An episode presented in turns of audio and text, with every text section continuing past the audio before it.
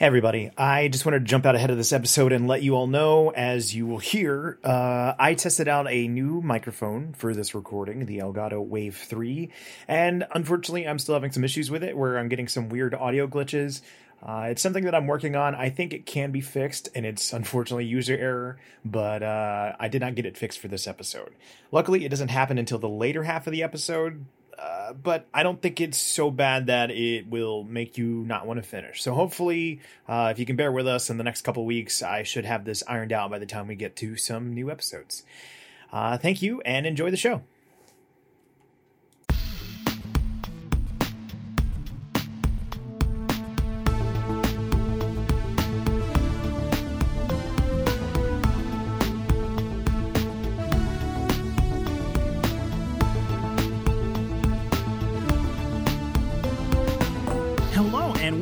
To another episode of MCU Need to Know, a podcast dedicated to the Marvel Cinematic Universe and everything you need to know. I'm Trey. I'm Jude. How you doing this week?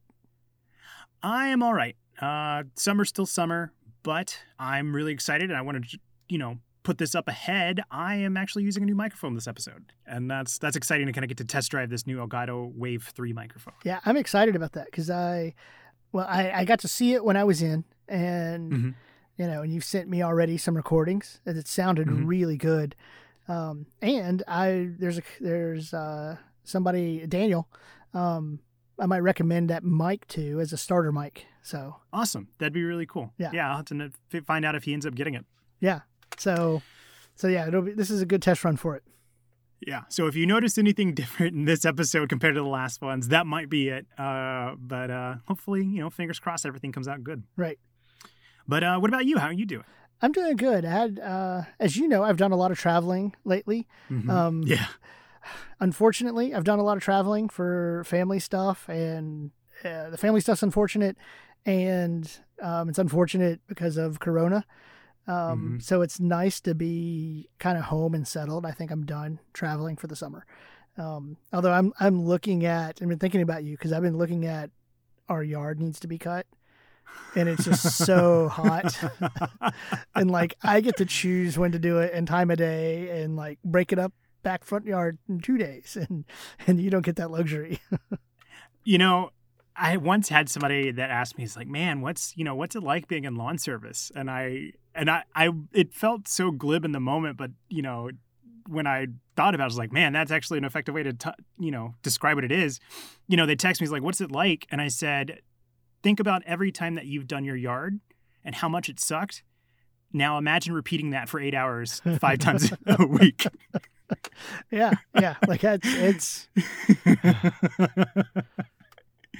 oh man, one day I'll be done with it. Yeah, I will cut my final yard, and I will. I'll never think about it again. Right, right. You start paying somebody yeah. to do yours. No, I'm going uh, all rocks. I'm going to go minimal. I don't want any flowers. I don't want any grass. I just want to Nothing. Well, I tell you what, I was in Arizona, and that's what it was. mm-hmm. Just it's more it's more environmentally friendly, I think. Yeah, yeah. I mean, it was yeah. it was rocks, pebbles. Uh, it was desert. I mean, it was you know 106, um, but it was a dry 106. It wasn't the humidity we get. Yeah, one day. Well, as we're waiting for that day to come, um, if y'all get a chance, make sure and leave us a review uh, and a rating. It really will help us out. Uh, the feedback and trying to help us um, improve our show. Yeah, every little every little feedback helps guide and uh, you know keeps us doing what we're doing and making sure that the audience has an input as well. Yeah, of course. Love the audience input. But of course, if you don't know what's going on, if this is your first episode, we have been doing a rewatch of Daredevil on Netflix. We are currently on season one, episode 12, entitled The Ones We Leave Behind. So immediately we open up with Karen tossing out the gun that she used to kill Wesley in the previous episode. Um, after she disposes of it, she does return back to her apartment and she's clearly uh, struggling to come back down from that moment and she is drinking. Eventually, she does find herself asleep, and when she wakes up, she is startled by Wilson Fisk in her apartment, only to find out that it was just a dream all along. Yeah. You know what? We we've been talking about this a lot. This um the difference between watching it week to week versus mm-hmm. binge watching. As I say this, I want to be careful because I'm not saying like I didn't like this scene. Um, mm-hmm. but it, there's clearly a benefit of binge watching the end of episode 11 and the beginning of episode 12. Mm-hmm. You know, because we end right on the ringing of Fisk trying to call Wesley.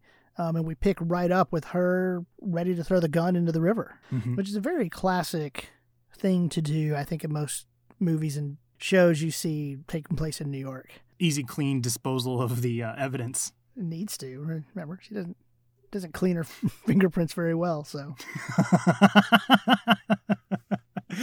oh man. Uh, you know personally i i am glad that we're dealing with the aftermath of karen killing wesley. Yeah, as as much as this series is focused on the no death rule it would have been weird if they didn't take the time to service just how much it's messed with her. Because i mean we're you know we're in the penultimate episode of the season. They could have easily just let that be its big moment and continue moving forward with the plot but they do kind of show how much it's affected her uh, with the way that she drinks a whole bottle of, I believe, whiskey, yeah, and uh, and even after she gets up from from falling asleep, she's reaching for more alcohol in the fridge. So um, it, it's sad to see, uh, but it's good work on their part to do that. Right. And the other thing I liked about this is they didn't actually mention this, but but it was nice to, it, for me at least, it was implied, you know, and that's kind of what I got out of it, and it, and it shows kind of the intelligence of uh, Karen's character in this in this moment. That if Fisk owns as much of the police force and as much as he does to have him on the payroll,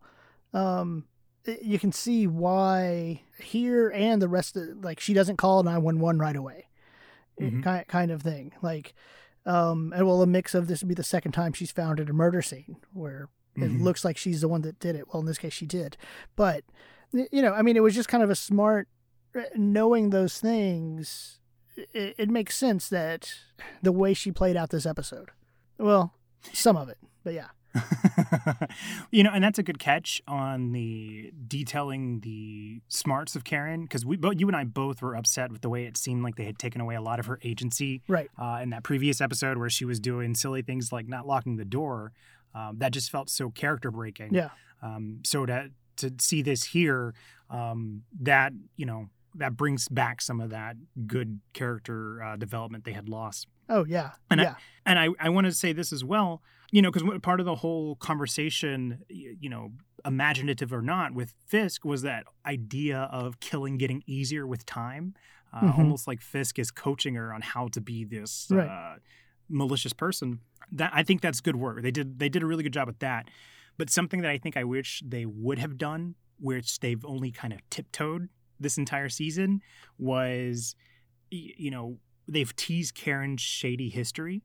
uh-huh And I, if they would have detailed it a little bit more, they didn't have to give us everything, but just a little bit more, I think it would have weighed into some of these decisions she was making, like you were talking about not calling the police, to know the things that she's done in the past, how that's affecting what she's doing now in the present. I think would have just been a little bit more satisfying, you know, narratively. yeah But that that's just nitpicky on my part. I just wish they would have been there for that. right no and that makes sense um Mhm. that they kind of want to see that and to kind of um, have a little bit more of that backstory in the character. I think out of that Fisk interaction, for me, what I what I really liked about there was kind of the burden he he kind of emphasized, like taking someone's life. They've had memories, they've had all these experiences, and you're the one that ended all that, and and the burden that is to carry, um, and kind of playing on guilt, you know um, Mhm. and to see that it was, you know, a dream. It was her own guilt, you know, Yeah. um, that was talking to her through Fisk. Mm. I will say to to put a pin in it here for when you know we discuss it later on. I I, I do think it, they employed the whole fake out effectively.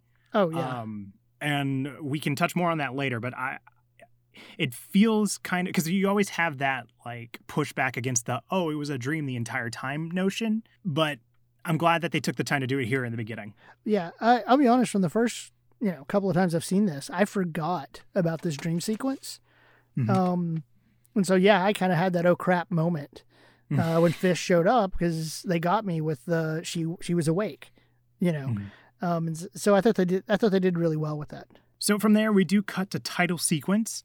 And when we get back, and I'm just going to go ahead and preface this a lot of these scenes, the way they are structured, there's a lot of meat to them. So give them, you know, bear with me while I kind of go through this and then we'll, we'll delve in and, and discuss the moments in the, the scene. But After we get from the title sequence, uh, we see Karen has returned to the Nelson and Murdoch offices. Again, she's still upset and, and worried, and she is startled by the fact that Foggy is actually in the offices as well.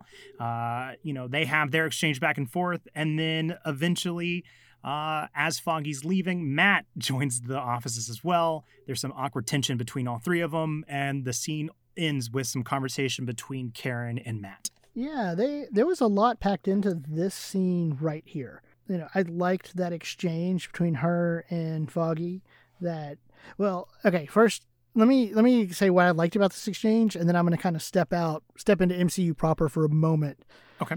Where Foggy says something to the effect of "Things are going to be all right," and Karen says, "How can you be sure?" And Foggy says, because I have to be. Um, mm. What what I thought was interesting is this is one of those moments or lines that are is kind of cheesy, right?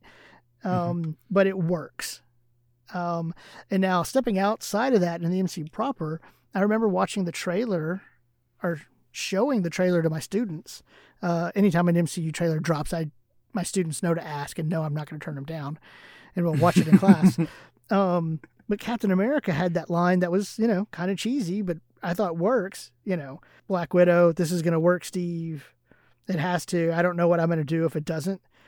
You know, and I, I love that line so much. Yeah, I remember I loved that line so much. My students hated it. They thought it was terrible. And I and I loved that line so much because to me it just it, not only was it great, but like sometimes cheesy works, you know. Mm-hmm. And that was something about that moment between Foggy and Karen where it's the whole Sam and Frodo, why do we fight? Oh, because sometimes things are just worth fighting for kind of moment mm. uh, that are that are just fantastic.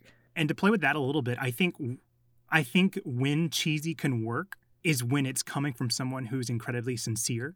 Yeah. And obviously, you know, that's who Captain America is. He is a sincere person. And to highlight that cheesiness, you know, go back to the original Avengers where Coulson's detailing the new suit and he's like, "Oh, it's a little old fashioned," and they're like, "I think the world needs a little bit old fashioned right. right. now." So that totally fits in line with the character there. Oh yeah. And with Foggy, you know, one of the notes that I was going to jump into is for as much flack as I gave Foggy for not delivering some of his lines effectively in the Nelson versus Murdoch fight, uh-huh. I, I got to say he's at his best when he is being sincere and apologetic, and it's because that's coming from a place where Foggy has been the strongest the entire season, and that's that you know the friendship. And so that being the driving force is what's helping him to be able to deliver those cheesy lines. Oh yeah, yeah. I think you, I think you're right on on that. You know, and there, it's weird because that's such a good like line and cheesy moment for him, but he also doesn't sound weird. Slightly reminded me of Leland a little bit, hmm. where he like he had this realization that like despite his feelings the business must go on right? Where he's like yeah. he's like yeah i thought i thought about what you were talking about. Don't worry. I'm still we still got to stop fisk you know? And, and so like even though these weirdness is going on with the with them he recognizes business must go on. And that was you know kind of leland's approach. And i like because I mean, the last we left off with Matt and Foggy is that they're not on clear terms. And Foggy coming around to realizing, okay, this is bigger than us, you can see that dam start to break. I don't remember how they patch things up. I'm assuming they do. But him giving up a little bit of space here to to bring that in and even go so far as not calling the man in the black mask a terrorist right it, it just shows where foggy's at emotionally and i, I like that yeah I, it's, a, it's, it's a maturity that i we can discuss it later on in the later half of this episode but it's a sense of maturity that i didn't pick up from matt you know what it, it's funny because because right here you know they cross paths as matt showing up right no words are spoken and I got the sense that Matt blames Foggy for this. Mm-hmm. You know, in in the sense of, um, oh, I forgot the line and I didn't jot this line down, but I, but you know, he was like, oh, I can't remember now. Something about like tell Foggy that, and Karen was like, well, oh, I got it. Okay. It, so Karen like tells Matt, it's like he blames himself for Elena, and I think Matt says something like, well, he shouldn't, and she goes, well, you should tell him that. Oh yeah, yeah, yeah. Well, and I I just feel like in there Matt still has this sense that or or Matt blames Foggy uh, for the breakdown in their relationship right here. Yeah, I mean, I, I I wrote down this part here with Matt makes me flip sides to Foggy. Uh, him not giving up any grounds in this argument. Uh, and he doesn't even seem to try and smooth things over with the way it's affecting, you know, Foggy and Matt's relationship, or the way it's bleeding over to Karen as well. It's it's it's just childish. Yeah, it is. And and honestly, here the big reason why I didn't write that down is one of the things I was fascinated with is you know Matt asks the question, "Are you okay?" Or no, no, no. He says, "Karen, did something happen?" Mm-hmm. And. Like immediately, I'm thinking, eh, you know, human lie detector. And Karen's response was, Yes, the world fell apart. Didn't you notice? But we all know that's not exact. I mean, while it's true, something did happen right? She mm-hmm. just mur- she murdered Wesley. And so my thought was, did Karen just successfully lie to Matt? Hmm.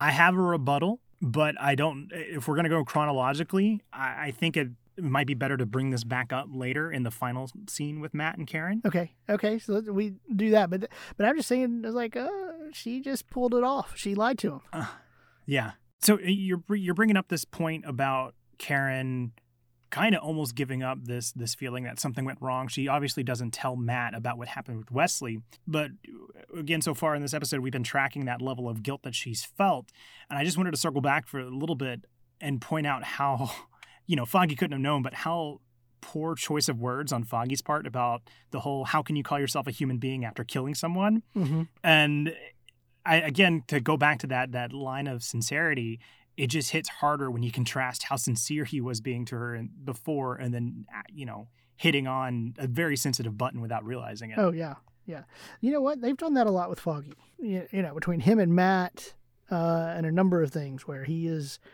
i don't want to say that that's like the only reason foggy's there but, but it seems like that's a, a pointed use they wanted out of foggy this whole uh, season mm-hmm.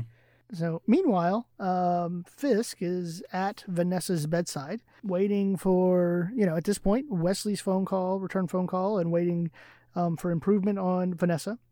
Uh, she does wake up. She starts to question uh, how did she get here? And Fisk explains what happened at the, the benefit and then describes and explains his plans to keep her safe. Man, it feels weird to say this, but they've done such a great job with Vanessa and Fisk's relationship. Be- and, and why it feels weird is because so much of it is like controlling and possessive on Fisk's part.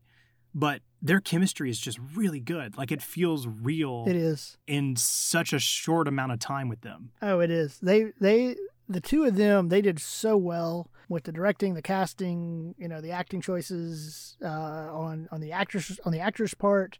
Uh, it was really really well done again, it's only been what maybe three episodes since they've actually been together, but there feels like there's already this in, embedded history with them. Well, and, I, and we kind of tracked it a little bit about her hesitation of being with them mm-hmm. to. She's like, yeah, I expect you to get revenge. like, like she's fully embraced the lifestyle. Well, yeah, because I, I think we even talked about it in, I believe it was on World on Fire, where she watched the explosion. Yeah uh, you know, right after giving up the gun, right. you know, that's the moment she fully bought in. Right. And that, you know, ends justify the means. Whether or not Fisk was being honest on the idea that he sold her, you know, she's completely by his side. And we see the results of that here in this hospital bed. Oh, yeah. Yeah. Like she is completely bought in. What and because of that, like I had I have this note that says I'd actually kind of agree with Vanessa. I'd want to stay too. Where she doesn't want mm-hmm. to leave the country, she wants to stay I I agree with her. I'd want to stay too, especially if I've gotten that far and have bought in that much. I do want to uh, again. You you pointed out this about how the I already forgot her name. Vanessa's actor is phenomenal between the subtle cues that she was giving with the poison drink, the way she was kind of like looking at it, and then you know you could tell that she was starting to have a reaction to it, to you know in this episode where even with her weakened delivery of her lines because obviously she is you know posted up in a bed and, and recovering from it she's still able to be that charismatic person that she's been and that's just great acting on her part. Oh yeah. Before we get to this next scene i want a quick side note. Mm-hmm. fisk gets called out by francis and this is when he lets him know they found the body uh, of wesley. But i'll be honest i had two thoughts in my head the name mm-hmm. Francis mm-hmm. throws me off because that's the name of our dog in mm-hmm. the podcast mascot. And so, like, I, I, that's all I could think about. Uh, the other thing, the other note I had in my, you know, superb note taking skills was if I was as powerful as Fisk, I'm always in something comfortable. Like I can't imagine wearing the the suit and dress shoes all the time. Um, I'm powerful enough, and like, I'm sorry, I wear whatever the hell I want, and you like it. Just that's all. I I love the idea of the kingpin just roaming around in a onesie now. Like you're right, he's so powerful. Who's going to tell him anything? See, see, that's how you know Nick Fury is powerful. You know, there at the end of Captain Marvel when he's walking around with no shoes in this big spaceship, that's power. you actually got me. Oh man, that that's definitely power. Sorry, I just had to get that quick side note in there. I love it. Oh man, I got to recompose myself because I, I, can't stop thinking of the way that Nick Fury was just kind of like moseying around yeah. up there on that spaceship. Yeah, yeah. I mean, he he owns it. he does. So after Fisk gets the phone call, uh, we cut to Fisk staring at Wesley's lifeless body. You know, shortly after Leland arrives, Francis is there to inform both Leland and Fisk the last orders that Wesley gave and what Wesley asked of Francis. And uh, Fisk isn't too happy about it and begins to take out his frustrations on Francis.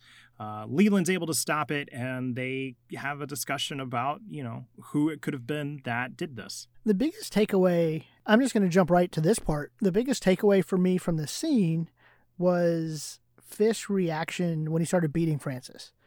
Mm-hmm. Um, because two two things. A, the line "He was my friend," and I don't feel like Francis said anything or did anything that would warrant that reaction. No. Um, and it's another one of those things where we've seen Fisk do this before. That kind of childish fit, so to speak.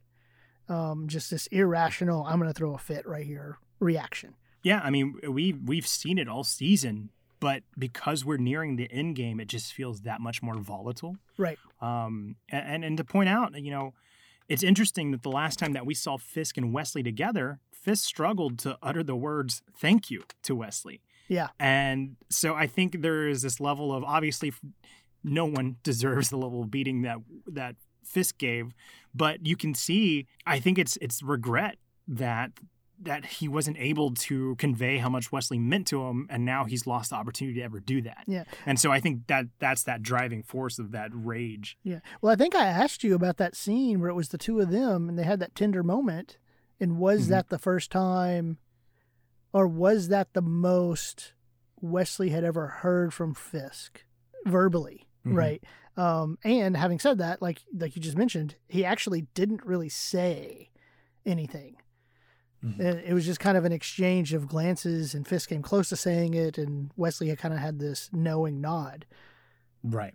And, and carrying on that thread about Fisk's inability to express himself, it's not just when he's around others, he's incapable of expressing himself even when he's alone. Because there's a point where it's just him and Wesley's body, and he's, he's fighting back tears and he's like breathing really heavy. And then he composes himself and he starts looking through Wesley's phone. Right. So it's just a consistent um, line with this character about he just cannot express himself. Yeah.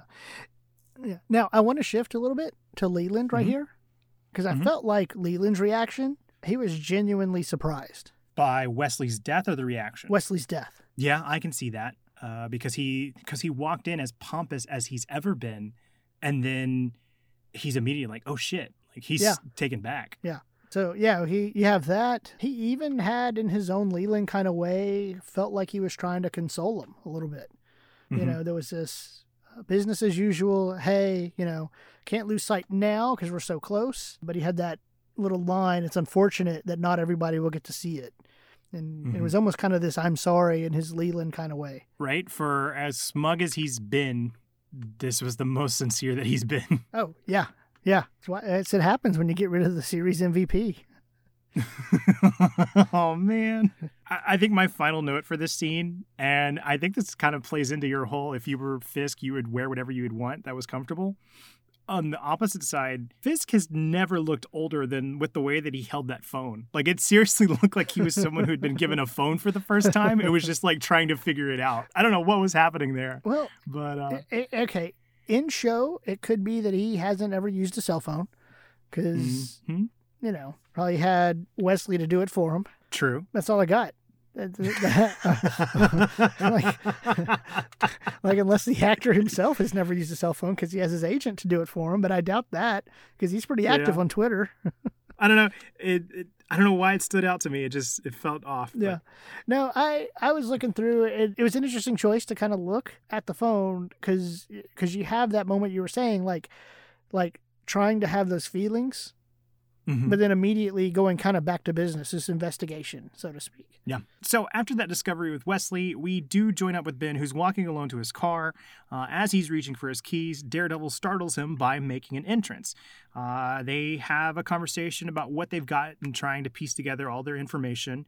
And it eventually ends with Ben giving him a new lead on where to find Gao's runners. Yeah.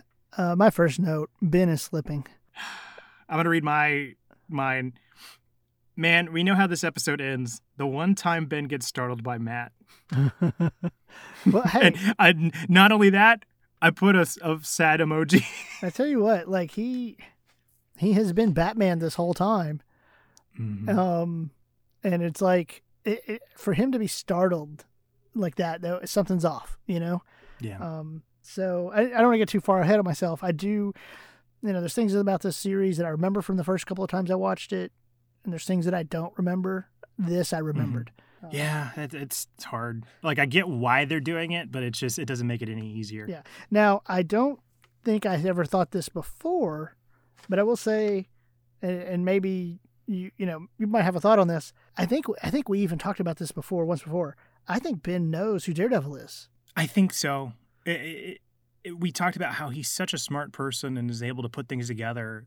You know, like in episode six, where he was able to deduce which police officer was stuck with Matt without even realizing it, or with without being able to know for sure until he had Blake and Hoffman confirm it. Yeah. He's good at putting pieces together. Well, And Matt's not exactly the most subtle when it comes to keeping his identity a secret. Right, and well, and he kind of did it there, right, where Matt said it. Let's just say it went the distance, and he immediately picked up on boxer language, you know. So yeah, like, like he he just has that, and I think that's just how well they wrote this character and how well it was acted to be able Mhm. to constantly be having those little subtleties.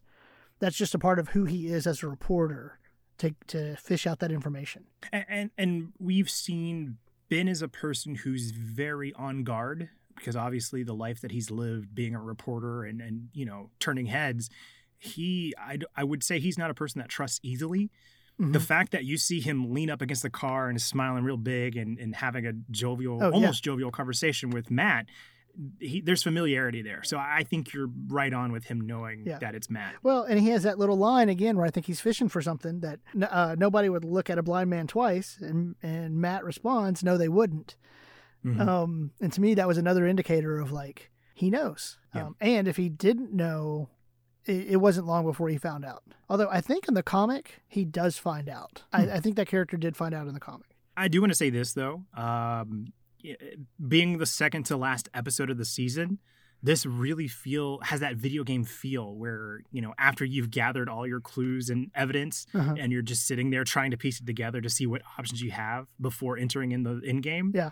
that that's what the the biggest feel of this scene was for me. Okay, yeah. Well, because even you know, uh, Matt had this kind of lay low, and he says, "Oh, what did he say? Something about like I I know where my head's at or something." And I think Anatoly thought the same thing. He's like Mhm. point taken, you know. But but it was kind of like this setting the table of. Okay, all of y'all had these little bit parts, but we're gonna kind of slowly find reasons for for you guys for for Ben, Karen, and Foggy to kind of start taking more of a back seat for this final confrontation towards the end. my final note that I do have for this um, is you, know we talked about the story circle and and how we're at the part of the show where we're making the return journey having changed. Mm-hmm. I love that they use that line comparing Fisk to an animal being backed into a corner Right. because it calls back to episode six where Vladimir told Matt, you know, the moment that you put on the mask, you got into a cage with animals. Yeah. Animals don't stop fighting until one dies. So after those episodes, we saw where Matt was struggling with his no death rule, and we saw the superhero side of him broken. So in this moment, to have him kind of call back to that, I- really feel that that's Matt speaking from wisdom, and that feels like growth. Fisk is the one that's the animal, not Matt. Right. Right. Oh, absolutely. I think that's a fantastic catch there. and it's good that they that you know to see that kind of played through this instinct because that was Matt's struggle, right? Why is this in me? Why do instinctually I want to let the devil out? Um, and trying to temper that instinct, or maybe how about redirect that instinct into a better, better way or better use which we see in those conversations with Father Lantom. Yeah, that mean because I think he says specifically, summon the better angels of your nature. Yeah. So I mentioned at the beginning of the the episode that the way that this particular episode is structured, uh, there's a lot of meat to these scenes, and the way that they kind of just do quick dip ins and dip outs. Um, normally we we discuss these in sequential order, but we're going to start to group some of these scenes together, and that's going to start now. Uh, so. The first one we're going to do is between Foggy and Marcy at Josie's bar. Um, you know, the first part of this that we get is that Foggy arrives at the bar and meets up with Marcy, and he shares information that he had gotten from the man in the black mask and is is pleading with Marcy to look over it. She's very hesitant once she finds out that this information was from the man in the black mask, but as Foggy convinces her to read through it, he's slowly pleading for her to take back her soul from Landman and Zack. The first thing that I'm going to jump out ahead of is again, we I think we've made it clear how weird they've handled Foggy when it comes to the way that he's interacted with women. Right. It's so weird to me in here that Marcy was hesitant to help when it's already been established that Foggy has done some quote unquote back channeling with her before for information. So this isn't the first time that there's been some conflict of interest. I thought it was really interesting that they they called to it here, even though they've already set a precedent for it before. Yeah, that's you're right. I didn't catch that. But they, I mean, mm-hmm. they made you see, and that's hmm. so it, you have to go one or two ways with that. Either mm-hmm. that was kind of a slip of the mind as you're creating the show continuity wise, mm-hmm. right? Or the way it was directed or actor choice in the moment to emphasize the back channeling as some kind of innuendo mm-hmm. wasn't in it was done on the day of filming and not planned as you're writing the episodes. Yeah. You know, because because because yeah, because they've established that. Which I, I, think that is symptomatic of them not having a very cohesive plan for the way they've been handling the relationships of the characters, and that's probably why something like that slips from that first part of the back channeling comment to now where we're having this scene where it's very hinged on that conflict of interest. Yeah.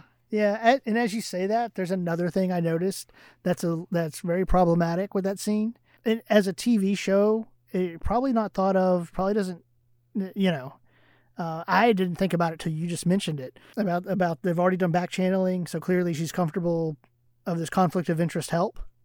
Mm-hmm. Um, well, the idea that she decides you know, when she decides it's only because you were really good last night or the yeah. other night well, that's kind of uh, you're establishing a quid pro quo relationship, which is in this context illegal. Yeah, you know, like I'll do, I'll do something. You know, uh, this basically the worst kind of quid pro quo. Like it's for sexual favors. Yeah. Um, and, and I never picked up on it before, but if it really is, they've established back channeling. So why is all this other problem here? And the reason you're willing to do it here is because you were good the other night. It just it shows yeah, it shows that the way that they've handled because I I remember the first time we were introduced to Marcy, I asked a question, was it low of Foggy to start taking characteristic jabs at her. Right. Because I was all for him taking jabs when it came to the legal cases that they were dealing with, but it gets to the point where he's just like verbally disarming her by her appearance. And we kind of kept pressing forward because we talked about how, like, you know, well, that's the effect they wanted to give. To to come back here they're trying to make Foggy be this person like, oh, you know, I'm the moral compass, you know, take your soul back. It's they were so focused on creating a character with Marcy that was just a caricature of of who an actual person would be right. that they just it doesn't feel real. Well, see, even on that note, I don't I'm not how do I want to word this? I don't I didn't read it as if Foggy was like, "Oh, I want to save your moral character." Like I still think he was making an appeal to her selfish side. You know, mm-hmm. like, that pitch was wasn't just you know, "Hey, do the moral thing." Right? It it wasn't it, it was what's going to happen when all this comes out and you're attached to Landman and Zack. Mhm. You know, so it was still, it wasn't an appeal to take the moral high ground. It's, I'm trying to help you. I mean, again, it's that I'm, it looks like I'm trying to, I'm getting information out of you. I'm convincing you to do so because I'm giving you the information you need not to go down when all this stuff goes. Mhm. You know, and so that's completely a appeal to her her ego. You know, and, and I get it. We all have an ego. Like we all have a sense of self. But, you know, if the sense of self is wrapped into and it seems like that's what they want Marcy's character to be, in a wrapped up in kind of a shallow career driven caricature Mhm. um, which they try to get away from that slightly, where she says Miss Cardenas' name correctly. Mhm. Um, but that one little moment compared to every other time you've seen her on screen, it's a little too late to do some damage control. yeah. So yeah, so it, this was a this was an interesting sequence, and at least from this episode, I don't know. I don't think Foggy asking for her help showed any kind of payoff in this episode. Most definitely no. So I'll be interested when I watch the last episode to see what kind of help he actually gets payoff wise. Mhm. Um, because if he doesn't get any kind of payoff to truly help their case, and it's just simply I'm helping out a friend, I don't know if that scene was worth it. and it just it it only heightens the sin of this straw man that they've created. I think Yeah. if they don't pay it off. Now I will say this is looking at season one only, because I know Right. as a character she shows up again. Okay. And I do think in the next couple of seasons, there's a little bit more fleshing out of this character. And there's a little bit more justice served and a little bit more, I think, if I'm remembering correctly, a little bit more complexity uh, to this well, character. that's good. um, but just going off this season alone, there's clearly some some issues. Eh, first season troubles. Uh, I'm I'm sure. So it'll be interesting to see how how they'll handle it and and knowing that they get more time with the character. Right. So, uh, like I said, the way we're, we're grouping these, we're going to jump back a little bit. Uh, ben eventually arrives back at his apartment, uh, and Karen gets the jump on him as well and startles him. Um, they have a conversation where Karen insists that she thinks that they know that she and Ben found Wilson's mother, and Ben starts to try and calm her down, uh, but the conversation eventually turns to Ben saying that he can't go with the information he has until he gets more concrete sources. Right. Okay. So, um, as much as I praised Karen at the beginning, I Mhm. didn't like what they did with this. I, I guess I just don't like what they're doing with her and Ben. You know, um, and I'm gonna save some of this for later. But the main part is like, I was like, she's lying to Ben about how she knows that they know, and I'm just like, Ben is taking you in. Ben has. You know, an episode ago, you were calling Ben in tears just for reassurance, just to chat and he's been there for you every step of the way. Yeah, we didn't like it the way she misled him to to see Mhm. Fisk's mom, but the idea, like they had to have been close. The idea that he was going to take that drive and trust that, hey, I have a place to show you. Yeah. You know. So as I mentioned earlier, like it was kind of a smart thing of like, oh, Fisk has cops and stuff on the payroll. We've established Ben's not on Fisk's payroll pretty well. Right. Like she could trust that information to Ben. So yeah, I just hate that she lied right here because I just feel like she didn't need to with No, with Ben. she definitely didn't. I, it, I guess to play devil's advocate, I, I, guess she wanted to. I think she was kind of tiptoeing on it because she has that line where you know Ben is saying like, "Well, hey, look, I can't do anything until I get sources and can confirm this because I work for a newspaper." But there's nothing stopping from you from talking about it on the internet. And she has this line where she says, "Who do you think is going to believe me when they search and find out what you found out?" So again, they're they're kind of teasing that shady history Right. and I don't know what that shady history is, but I feel like uh, from a writing level, they're wanting to have you put that two and two together where she's trying to open up, but she can't. So she just relies on that knowledge that Ben has of her past. Yeah. Yeah, and that makes sense. Yeah, that makes sense. I, I found it interesting. There's this theme in this episode. You see it, there's hints of it throughout the whole series, but in particular, it stood out to me of this old media versus new media, you know, and, and Ben's claim of like, I can't just write whatever I want. Um, Mhm. Now, while we clearly see that happen today, but this i this idea of like i have to have these sources and it has to be verified you know and this and that theme comes up again later um, i just i just found that interesting and you know kind of karen's response of like it's you can't wait that long you got to get it out there Mhm. now Mm-hmm. which is interesting because to kind of make it in a weird way current kind of shows this who cares if you have the proper sources kind of mentality get just get the Mhm. information out there um, Yeah. which again we eh, not to get sidetracked but we see that happening a lot Oh yeah. you know today whereas ben's very much no i have to have my sources and i have to have these things uh, in order to print it as news Yeah, that I mean that is very uh, emblematic of, like you said, they're highlighting the the old media versus new media and how we live in. I wish I could remember the exact title and author, but I was reading a book that's called "The Present Shock" uh-huh. and how we constantly live in this information overload. And so, you know, to, to kind of echo what you're saying, that that's what they're they're kind of dwelling on here. Well, and it's and it's also interesting that and I don't think it's intentional. I mean, I know it's intentional in the casting, but it helps to pair that message with the age difference between the two of them.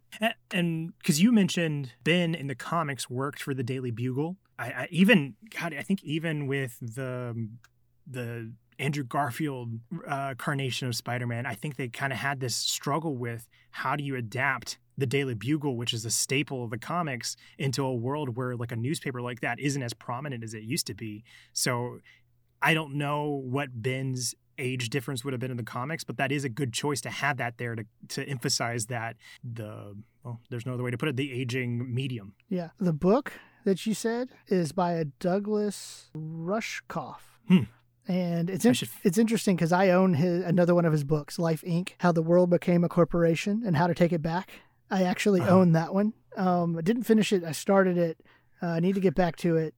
Um, and because he's also did something on PBS Frontline show that I actually show in class sometime. Oh wow, that's cool. So yeah, I, I do love this. You know, we both have this exact same relationship with the author, where we started his book and didn't finish it. I need to finish Present Shock. well, and you know what? And I really enjoyed the the book, um, the other book, um, or you know the the one I was reading. I just need to get back. I'm just I'm a terrible reader in terms of finishing things. I blame it on Me grad too. school when Uh-huh. you just get in this habit of like reading so much and for to get by in the class for Mhm. class discussion and writing your papers that like it's like I got what I need out of this book and this article and so eh, the article's a little bit different. You the articles you finish those, uh, but the Mhm. books you know you don't always finish them and you just eh, and I, I don't think I've ever broke that habit. it's such a bad habit for me, where it's like, all right, I got everything I needed out of this, just move on. Yeah, minus like I don't know the conclusion, but okay. it's like I'm I'm done. I'm not watching the next episode. We're moving on after this. oh man. Back to the episode. My final note is, you know, we we talked about how Ben saying like, well, why don't you write about it on the internet?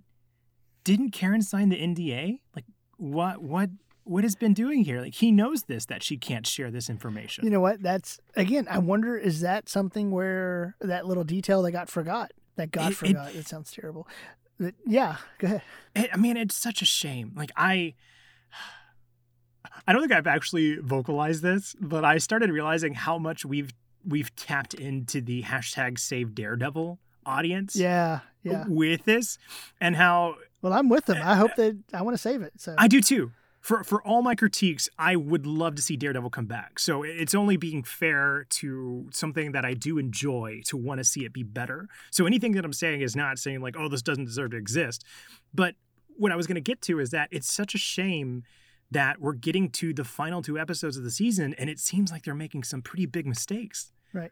Like the the, the Marcy thing and now this Right. NDA thing. It- yeah, no, you're right. Like that's a huge thing of like she has an NDA, you know. And the thing is, even if you put, even if she's posted that about Fisk, the ND, the NDA is with the Union Allied, Confed Global, whatever it is now.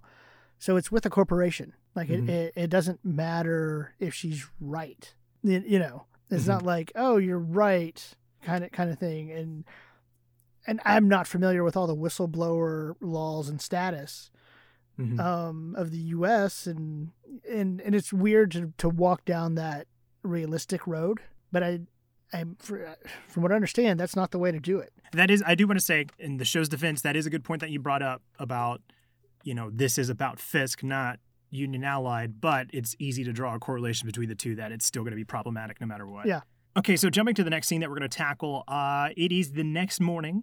Matt is standing outside the address that Ben gave him. He's using his hearing to pinpoint the familiar tapping of one of Gao's blind runner. Whenever he hones in on the source of the sound, he follows the runner until they get into a car, and as they take off, Matt begins to scour the rooftops to keep up with them as they eventually get to their destination. I think we missed. I think we missed talking about this a little bit when Matt and Ben had their scene together.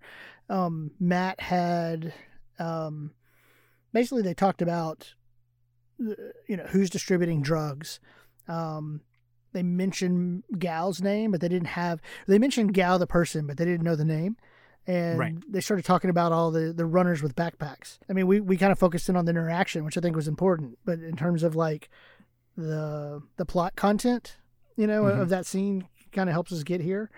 Uh you know two things that really found interesting is that is they really I like how they you know and we, we talked about this in the first couple episodes how they kind of teach us how they're going to do things and, and a couple of things I noticed was like you clearly know as they're going from sound to sound like Matt is looking for a marker you know like Right. when when he knew Wesley by the watch and so then when Mhm. Wesley came into the courtroom he knew Wesley was there because of the watch you know and so so you just knew that like that's what he was looking for and he found it in the cane i like how matt quickly sidestepped the person they're both blind um, and then he had that new marker you know the classical music and was able to to follow them to the the warehouse I'm glad you brought up the classical music because I want to kind of almost kind of a tangent here. But question for you: Did the stereotype of the sophisticated villain listening to classical music start because of the older music being copyright free?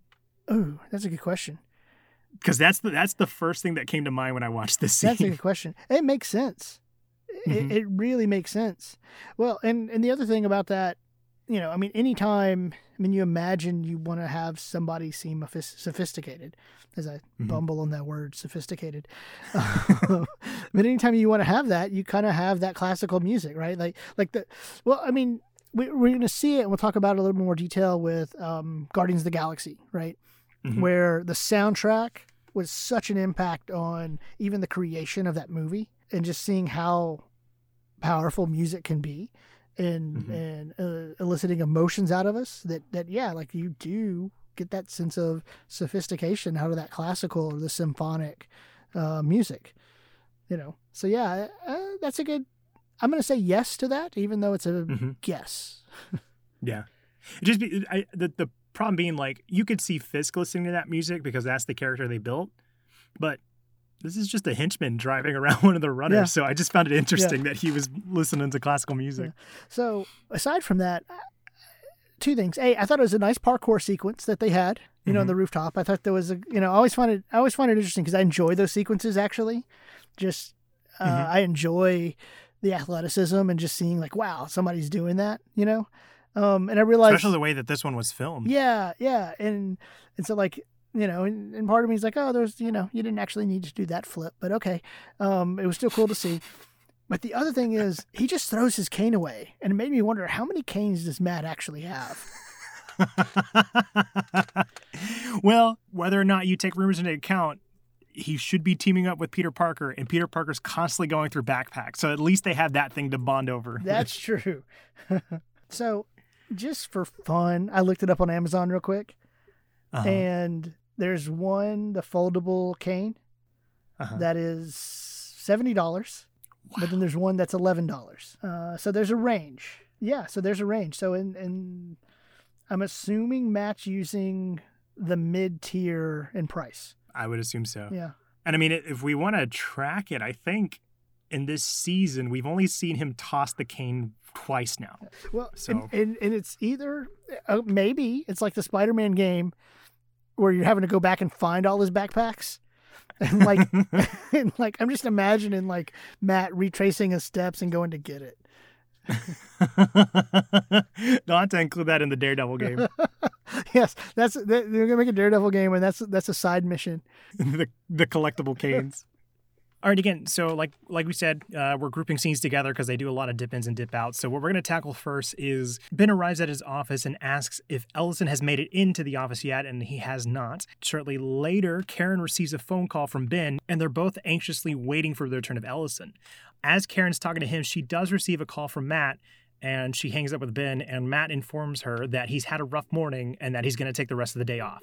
He, okay, sorry. The first thought I had, you know, and that Uh-huh. that wasn't my first note, but it just popped in my head. Is like he has a lot of sick leave. Perks of being the boss, I guess. yeah, you know, perks of, perks of being the boss. I do find it interesting though here where you know he, he like you said he's he's saying I had a rough morning. Um, but I do like how they show him having to that stitch that opened as he's Mhm. saying that, you know, so it shows that like, cause, cause we talked about it a little bit with his, um, in his fight, I guess, with, uh, Potter that, you know, we're still seeing that like he's still not healed up, you know, so he's Right. still not fully 100%. So I do like that there's, they're still letting that linger. Well, I mean, Yeah. like a year ago, I had surgery and kind Mm-hmm. of a major surgery, and he had a pretty deep cut, so it's not a hundred percent the same. But I can tell you, like, I've never the most pain I've ever felt in my life is two days after the surgery, and I sneezed. Mm. It, you know, and that's all, and it was on my abdomen. So like, I'm looking at that and watching the stuff he's doing, and I'm just like, there's no way. And I like because we've never really seen the lingering wounds like this before. Right. As far like the last time he got this beat up was the episode two where he was found in the dumpster, and they never really called back to it after that. He was healed, and and then because he even you know he went down to the Russian hideout and took on all those guys and saved the boy, and we never saw any more follow up with those wounds. Right. the thing that I like about them kind of keeping focus on it is these wounds were sustained from when he went to go kill Fisk and attacked Nobu. And I like that they're keeping it on him because he's still learning that lesson. Like, of course, we know that he's making amends by the way that he had that line with Ben and the, the animals in cages.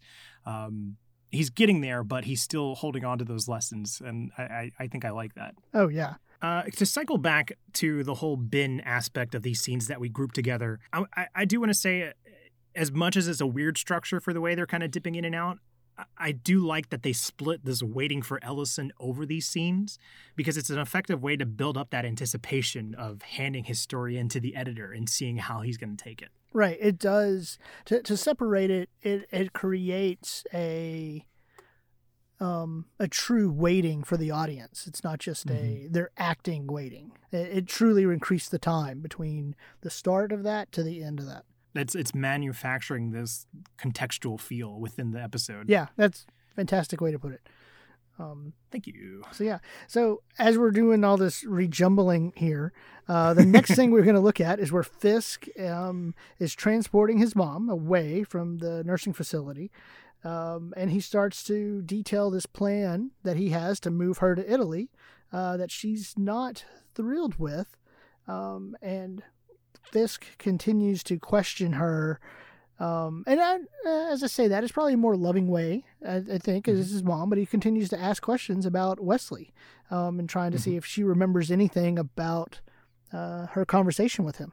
All right, so I got a question for you. Okay. On the topic of, of Fisk's love for his mother, did Fisk just change the arrangements that he had for Vanessa to his mom and sending her to Italy? Or do you think he always had plans to send his mom to Italy with Vanessa? Um, I think the plan. I think they both go. They both go. I think they both go. I, th- I don't. I this is just me completely reading into it, but I found it so funny because we never heard him say anything about sending his mother out of the country. But he obviously at the beginning of the episode was like, "All right, I have plans to send you out of the country," and Vanessa's like, "No, you know, I'm going to stay." And it was just it was funny to me to kind of like entertain this idea of Fisk just recycling those plans and being like, "Okay, well, I guess I'll send my mom." You know what? It's, um, hey, it's it's how you stay rich, right? We're not going to waste our money.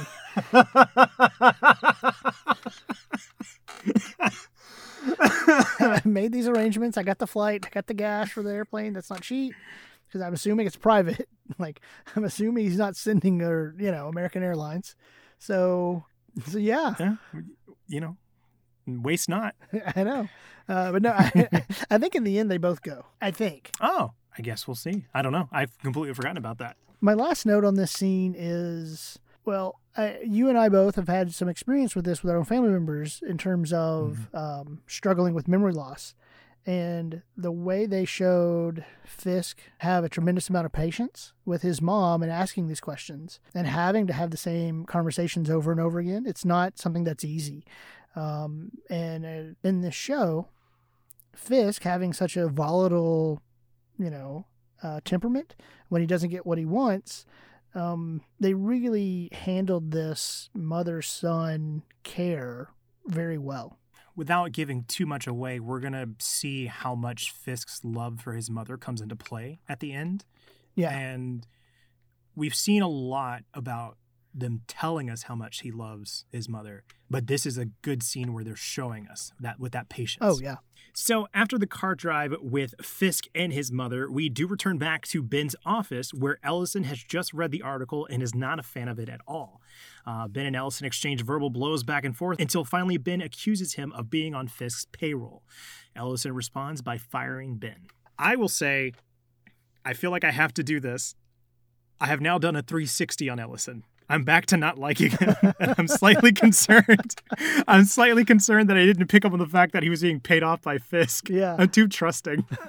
well, you know what? I Okay, so my issues here, right, mm-hmm. was so Ben's trying to convince Ellison to print this article. Mm-hmm. Right?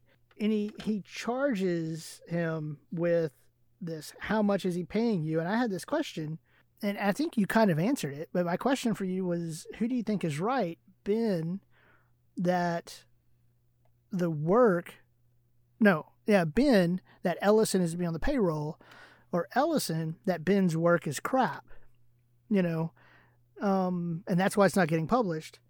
Because I just, I just had this weird feeling of like, as I'm watching Ben, and as he's becoming convinced by, con- I mean, the last scene we saw with Ben and Karen, he was talking about I have to have another source. Let me shake this out, and she convinces him to run this right. Mm-hmm. And the previous episode, we have hey, you know, it's hearsay. It's a lady who's not all there. It's not as good. We talked about three different times. Someone told Karen it wasn't as good of information as she thinks it is.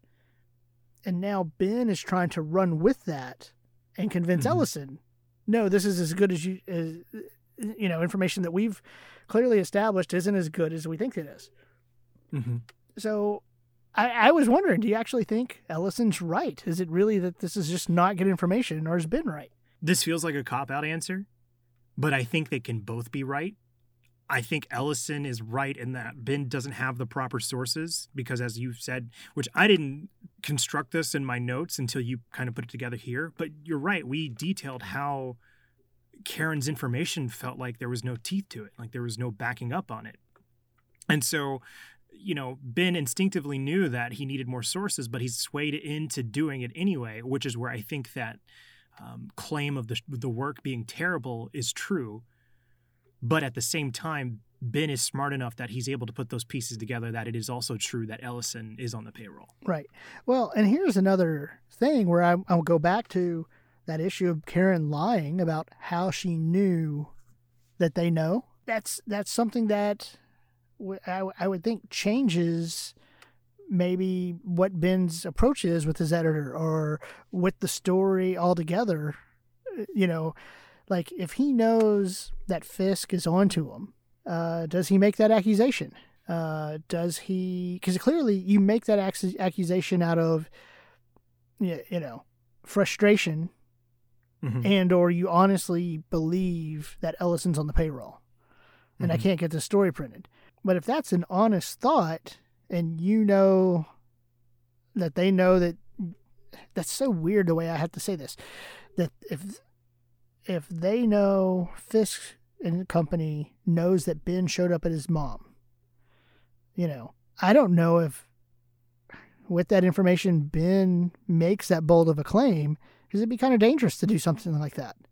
Ben is too savvy to make that simple of a mistake if he had all the pieces of information. Man, you're you're nailing it tonight, and I I'm just like floundering. Good job. no, well, because Hey, you just said, you just said there with- exactly what I was trying to say in a much more succinct way. it's teamwork. You helped me get there.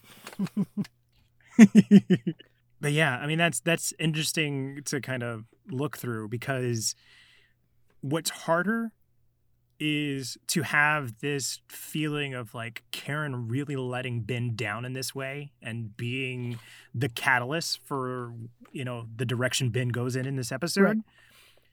But at the same time, there's equal parts animosity towards the in-show decisions that Karen made and then the meta decisions of the creatives making Karen do this. That feels frustrating. Yes. Well, and I mean, it's it's well, it's been like this every step of the way, Mhm. where she lied about not having the information to Matt, and it got brought up again in the Nelson versus Murdock episode or whatever. Um, where last time I was in my apartment and Matt's like, "You lied to me." We mentioned it where, hey, he's a kick-ass attorney, but like you didn't go to him when you had to sign an NDA. Um, you know, so she's constantly made those types of decisions. So in, in Mhm. that sense, they've been really consistent with the Karen character. That's true. That's a good point. It'll be interesting to see if they service this any in the final episode or season two. Yeah. You know, I, I made the the quip about doing a 360 on Ellison and not like him again, but I'll back up just a little bit to say, you know, it's no question he's been bought, but it's telling of who he is as a person that even after Ben kept verbally attacking him in front of everyone, he was trying to keep it, you know, I don't know if low key is the right word, but you know, he starts off with a suspension, like, hey, you know, you're take a week, you're suspended, Right. And it's only until Ben does that final, like, you know, how much is he paying you line that he decides to fire Ben. Yeah. It, it's not a lot to go on, but it gives us a short glimpse on the sort of pressure that Ellison might have been under taking this offer, where maybe he doesn't want to be this person that's been bought, but he really had to mull it over and he there's probably shame in it that he, you know, ended up taking the money. hmm Oh yeah, yeah, So after the confrontation with Ben and Ellison, we are back at the warehouses where Gao's Runners was dropped off. Uh, we get another look at the heroin production, and, uh, you know, Gao surveys her employees and eventually moves upstairs. Um, there is a knock at the door, and a guard lets in Matt, and Matt begins to take down everybody. And as he's investigating the heroin production, Gao spots him and has everybody apprehend Matt. So Matt had the key, basically. It was kind of a audio key from that last time when he did all that really cool parkouring. He got to listen in. You know, we keep talking Mhm. about those audio cues where he marked something. They had that special knock, and with that special knock, he was able to to get in. Um, and once he's in, they kind of went back, and you've you've tracked it about the different fighting styles they've used, Mhm. and this is that more in the shadows. You don't see it coming. Uh, fighting style, or when I say fighting style, I mean like visually how they show it. Mhm. Um, and I Mhm. really like it when they show Matt in action from that vantage point. Yeah, you get the like the larger than life perspective where we don't see Matt, or the heavy perspective where Matt is doing the hand to hand combat. Oh yeah, That being said, though, I, again, I've, I, I, if you would have asked me, or if I would have texted you right after this episode, I wouldn't have said no. I didn't like this episode, but I feel like I've been really negative about it throughout this discussion. But I, for this scene in particular, I don't know what this scene told us that we didn't already know. Like it feels a little uh, excessive because I mean we've already known about the heroin production and how Gao is a part of that. Um, it it and it could also be symptomatic of the way that this episode has grouped scenes together and split things up. That maybe that's where I'm getting this feeling Mhm. from. But it kind of just felt like an excuse to get some cool Daredevil action. Okay, so my point is really paired with the second half of the scene. So we're gonna do that regrouping and rearranging and jump into that as well. Gao sees him from on high, whatever office she's in, and yells, and they all all the other blind workers go just swarming Matt. Right? But then when we come back to the second half of the scene, you see Matt is there to pounce on Gao and I guess two of her bodyguards. Um, and I'm wondering how. Like they they never Right. showed Matt escaping the overwhelming numbers. Like that didn't make sense to me. It's such a weird sequence of events, especially because to, to kind of cap off that first half, like I don't like this this whole section of Matt infiltrating Gao's operations. Mhm. You know, that first half felt like filler. And then when it ends with you, like you said, all the blind runners are jumping on him. I thought that was going to lead to somewhere. Like, okay, here we go. Here's some uh, consequences that we're going to see Matt deal with. But like you said, when we get back, he's escaped and he's hiding from Gao. So it's just, we don't want to have our hand held the entire time.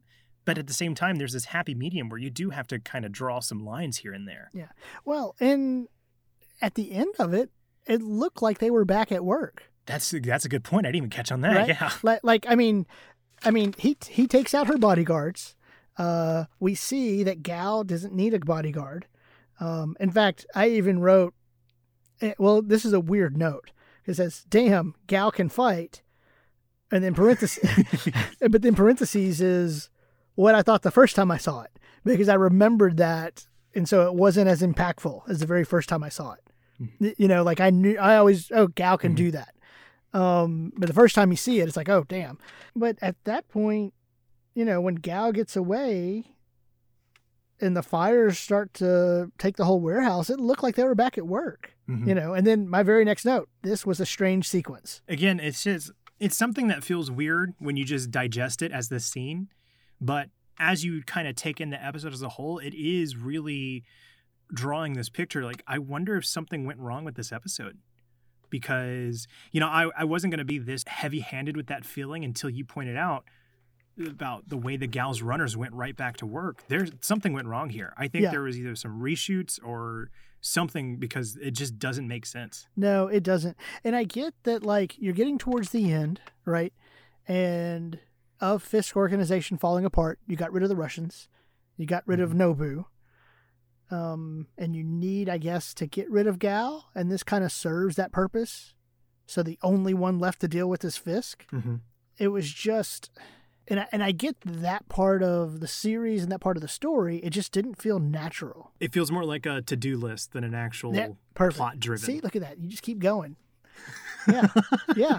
No, but you're right. It does. It felt more like a to-do list than than plot driven. You know, and uh, honestly, even the way that very very end of this scene, when Matt's leaving and he jumps off the warehouse, and Mahoney's there. Mm-hmm. And it's like, I'm sorry, I don't buy it.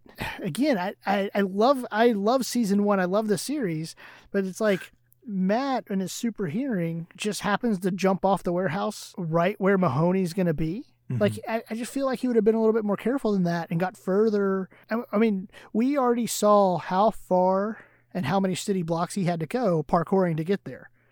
So the idea that he would jump off anywhere near police in that area with the fire just doesn't make sense. Mhm. Other than for plot point reasons, you want you need that interaction to happen. And even at that, what is the purpose of that interaction?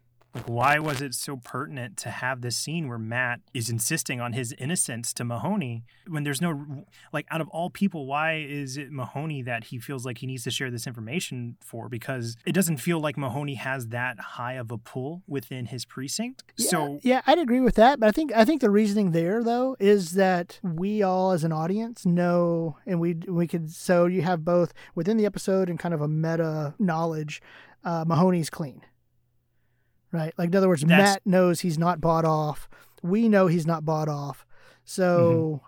If any kind of resolution at the end, you know, the the trustworthy person that the audience believes and knows is trustworthy, you know, we got to get that information to him somehow. yeah. But but notice like that's I'm trying to solve how to wrap it up and I'm going to do it this way then kind of a natural progression of story. I was gonna say you you detailing the the meta knowledge of knowing Mahoney is clean tracks, and I think it also is in line with the way everything's been a to do list so far. Like these are all the things we need to check off so we can get to the final episode. That that clears it up for me. It's not as weird to me as it was before. Yeah. Can I can I make one little side note before we go into the next scene? Go ahead.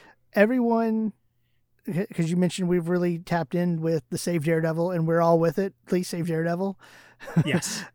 I feel so bad. It sounds like I'm bashing this episode, but it's just and and we've talked about it once before that that watching it um and not just like oh we're watching with a critical eye this time and there, but watching it week to week rather than just straight through, um, I think is really having an impact on how we're seeing individual episodes. And and I've, I think I've said this multiple times throughout the the course of this podcast, but I, I am glad that we're doing it because it is kind of guiding us for how to to take in the different ways shows are written, whether it be binge or week to week, like we think the Disney Plus shows are going to be. So I'm glad mm-hmm. we're kind of getting this this knowledge now. I don't want it to feel like it's coming at the expense of Daredevil. Like I still really enjoy this. Obviously, you don't you don't spend uh, 12 weeks recording a podcast on something you don't like. Right. So it, right. it is all coming from a place of, of still loving the show. Well, and before we and before we jump into the the next scene, I just want to add on to that. It might help in terms of how we approach season two when that comes around. Mm-hmm. Well, when it when those podcast episodes come around. All right, so we did group those two scenes together. So we're going to go ahead and jump back to an earlier scene where Leland and Fisk are discussing possible suspects for the gala event, and Leland tries to pin it on the man in the black mask. Fisk doubts it, seeing it's how it's not the typical MO for the man in the black mask. Uh, Fisk does order Francis to double the offer on the streets for information, and right as he does that, Fisk does receive another phone call on Wesley's phone and quickly exits the scene. Yeah. Okay. So the two notes that I want to just point out and then go with it. Um, one, after the beating Francis took, I don't mm-hmm. know if I'm returning to work. I might leave town. Um, like, like, I just, yeah, I, I okay, n- not for me. Um, also, I found it interesting when Fisk answered the phone, he was answering Wesley's phone, and he said something to the effect he's not available right now. So he's also playing it really close to the chest, really close to the vest, really close to the chest, whichever one it is. Take that, um, and he's playing that in order to let let people know that Wesley's uh, dead. Mm-hmm. You know, mm-hmm. so I found that interesting that he was he he wasn't letting that information out and I'm glad you opened up with that because that honestly is my first note. But my, my question is who called Fisk? Right. I have an idea, but I don't know for sure. Um, do you think it was Ellison? Do I think it was Ellison? Because without giving too much, we know where Fisk shows up next. Hmm, that's a. It could be. It could be mm-hmm. someone from the paper. Ellison, yeah. Mm-hmm. I just I thought that was interesting, and even more so on why Fisk would play coy like that. Mm-hmm. No, and that makes sense. Yeah. See, and my initial thought was it was an interesting little detail of like Fisk being secretive, and it was just an easy way to get him out of that scene by a phone call. But from mm-hmm. the where he shows up next, it makes sense that he's being tipped off. Uh, and I do like how Leland tried to put the blame on Daredevil. I don't want to say tried to put the blame on Daredevil, but made that suggestion and Fisk was mm-hmm. very quick to say that's not his mo. It's almost like a level of respect that Fisk has for the Man of the Black Mask by realizing that the poison and guns isn't his mo. Right. It's like despite having, you know, conflict of interest uh, with the Man of the Black Mask, he still respects him enough to to know what he is or isn't capable yeah. of. Yeah, and plus they had the confrontation, and he didn't have a gun with him uh, fighting Nobu. Like he, you know, he's seen mm-hmm. it up mm-hmm. up close. So this is he, he truly knows what he's talking about here. To cycle back to what you were pointing about Leland trying really trying to pin the poisoning on everyone but Gao, that should be a huge red flag. Like at first it was sort of like, okay, yeah, he's a kid who's clearly trying to prove their innocence. But in the heat of the moment, that's easy to get swept under. You know, as they're caring for Vanessa, it's easy to just kind of write that off. But now it's just kind of getting really obvious. And it's interesting to me that Fisk isn't picking up on that, or at least hasn't picked up on it yet, in within the context yeah. of the show. Well, you know, I'm going to just go ahead and take that and transition. The way we've been skipping around scenes, um, the next scene that we really need to discuss is Gao on a rooftop with Leland, and mm-hmm. the two of them uh, discuss what happened, why is she late, mentioned the, the warehouse fire.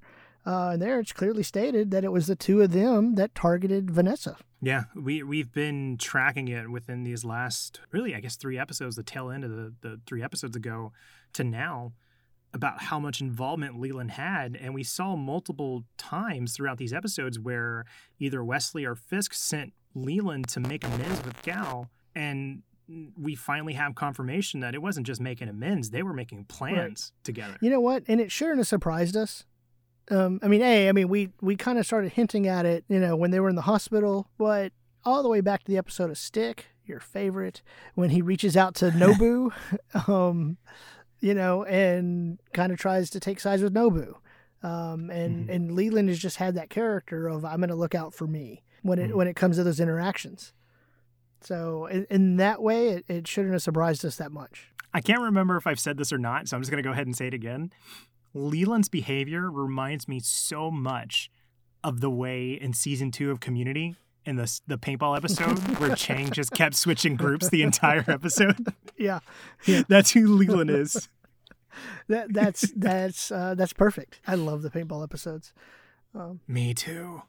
Also, I mean, I, there are a lot of them were directed by the Russo brothers, so Yeah. it fits within our show. Oh yeah, yeah. I, I need to find that article. There's an article that's something for another episode. Um, I found there's an article that makes the case that the reason why the Russo brothers were able to do what they did with such a big ensemble cast was the things they learned by doing Community.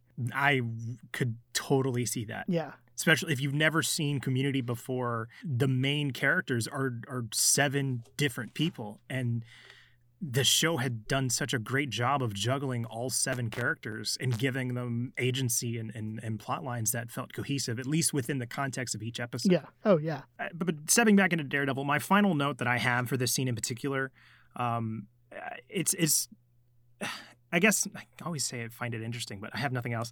I find it interesting that when we first got introduced to the Union Allied group, it was on a rooftop. And now here at the end, as it's falling apart finally, it is again at a rooftop. And I thought that was just kind of nice closure that they did with that. Oh yeah, yeah. So what's interesting about the way they they closed that, and she said, "Hey, you know, this will be the last time we speak." I kind of feels different now after talking about some things just feeling like a checklist. So I think the the way the closure of those two characters and their interaction was done well, um, but also you know needing a way to get Gao out of the picture. It, it feels more like a checklist now than it did before.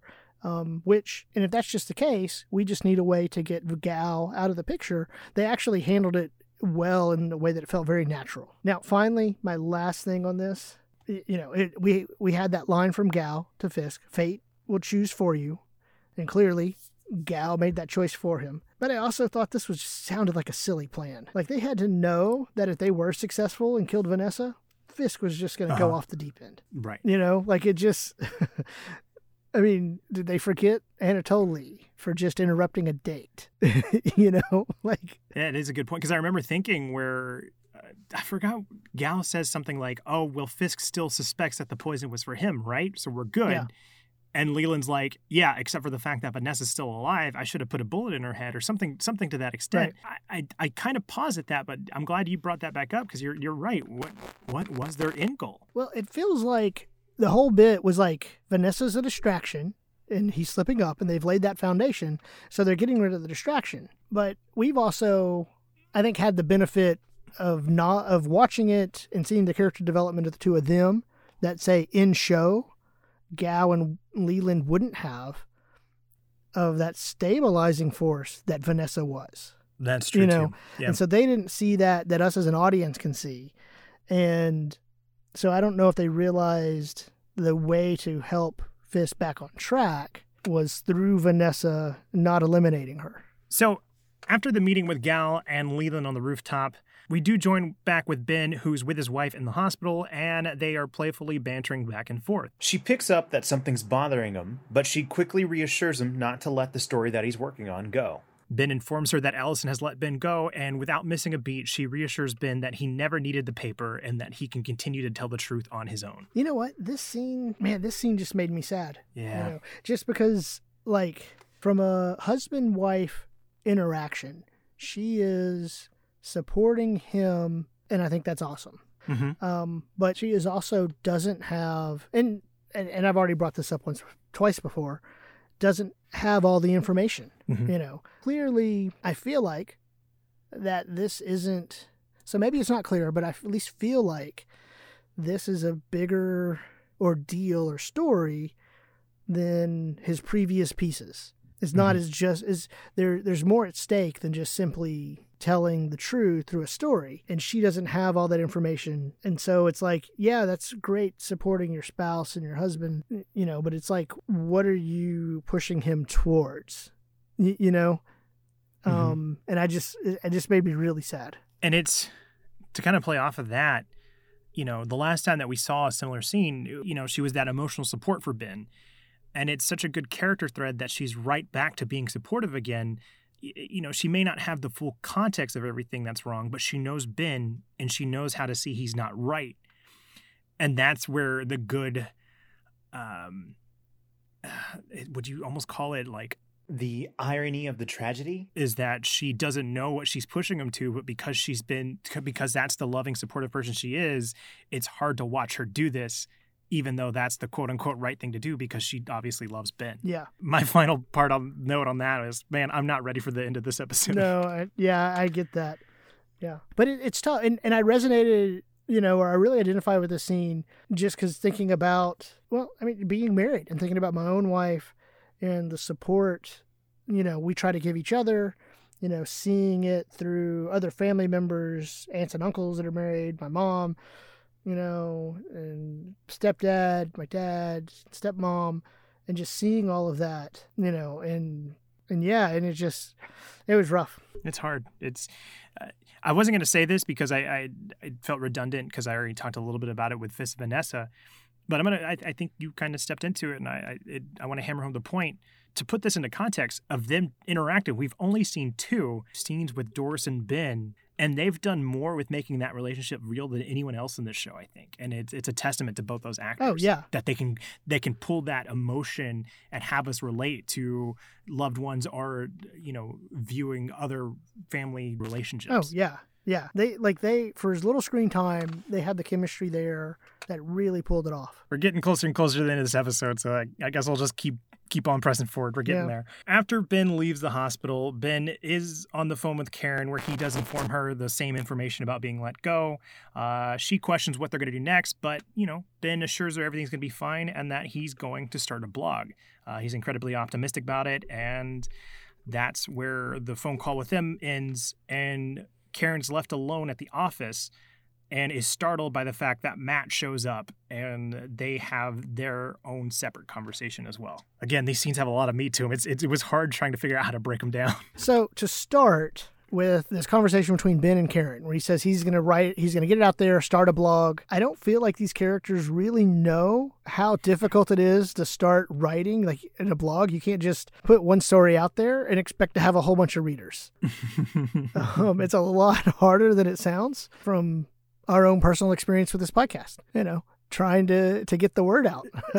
right. It, it, it, you can't just hit send and and there it is. E- mm-hmm. Even with a name like Ben Urich. You know, maybe it is a testament to how they've been tracking this uh, irrelevancy with you know being in a dying medium and switching over to a new medium. It, it shows just how little he knows about it. so so yeah that was that was my first thought out of that out of that phone call to while we're still in this part with ben and, and karen i do want to say there is so much dread in these scenes with ben as yeah. he's walking to the car um, well he's already and, been startled twice right and just waiting for it to happen again yeah it, it, they've trained us. Uh, even if we don't know, back when I asked who called Fisk, I'd like to think there is a subconscious level of us that kind of, you know, we're uneasy about the fate of Ben because it's been a, a subject of who was last with Wesley. Right. And so the way they frame some of these shots with being the camera being inside his car watching him walking up to it, or the way the camera is just kind of like bifurcating the scene with him above the car hood and and just everything else being blocked by the car, not knowing what's coming from behind him. Mm-hmm. It, they did. I, am so scared. Yeah, they do. I've you seen the episode and I'm scared.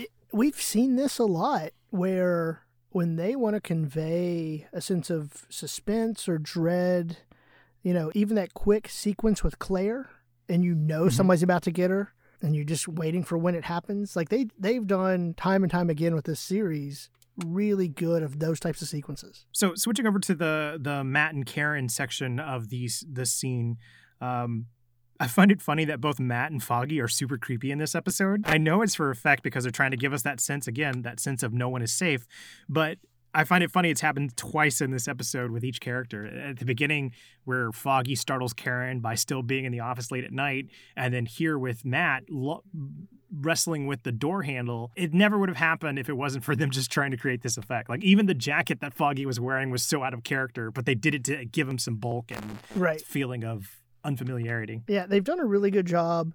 Like like I just said, having that and building that tension all the way through. Okay, I felt conflicted about this scene. Okay. I felt like this scene was really good and really well done by Charlie Cox, Mhm. right? And just this talks about Stick. I know this guy tells me to push people away, but he's like, I can't be alone.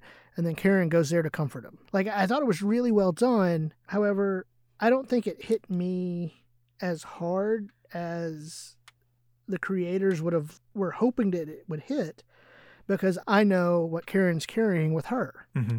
you know and so it's just like i get matt's the main character he's our title character daredevil you know it's a big emotional moment for him and charlie cox does it well Mm-hmm. but i'm like karen murdered somebody at the end of last episode Yep. and we're we're about 24 hours from the event now Mm-hmm. she is carrying a in a weird way just as much or more so than matt um and and like and while they dealt with it in that opening scene before the credits Mm-hmm. and you see the tension of her locking the door and being scared the rest of the way through it, it was almost like i want matt to have this emotional scene so we're going to have that and and we're going to set the emotional baggage aside for karen here you know mm-hmm. and, and like that's how i read the scene and so it just eh, not to take anything away from charlie cox because it's fantastic but it just didn't like that was still lingering in the back of my mind Yeah, it, it should have been her catharsis, not his. Like it wasn't. Yeah. Like you said, he's the title character. We've been dealing with it. I think his revelation probably should have been in the season finale, and it should have been. We should have been able to interpret maybe what he's feeling through him consoling her. If Right. that makes sense. right You you flip that around, and that's a little bit more cohesive with the story they told within this episode. Yeah. To kind of play within that similar space, uh, you know, I again was very vocal about not liking the stick episode, and I still don't. But I got to give credit where it's due.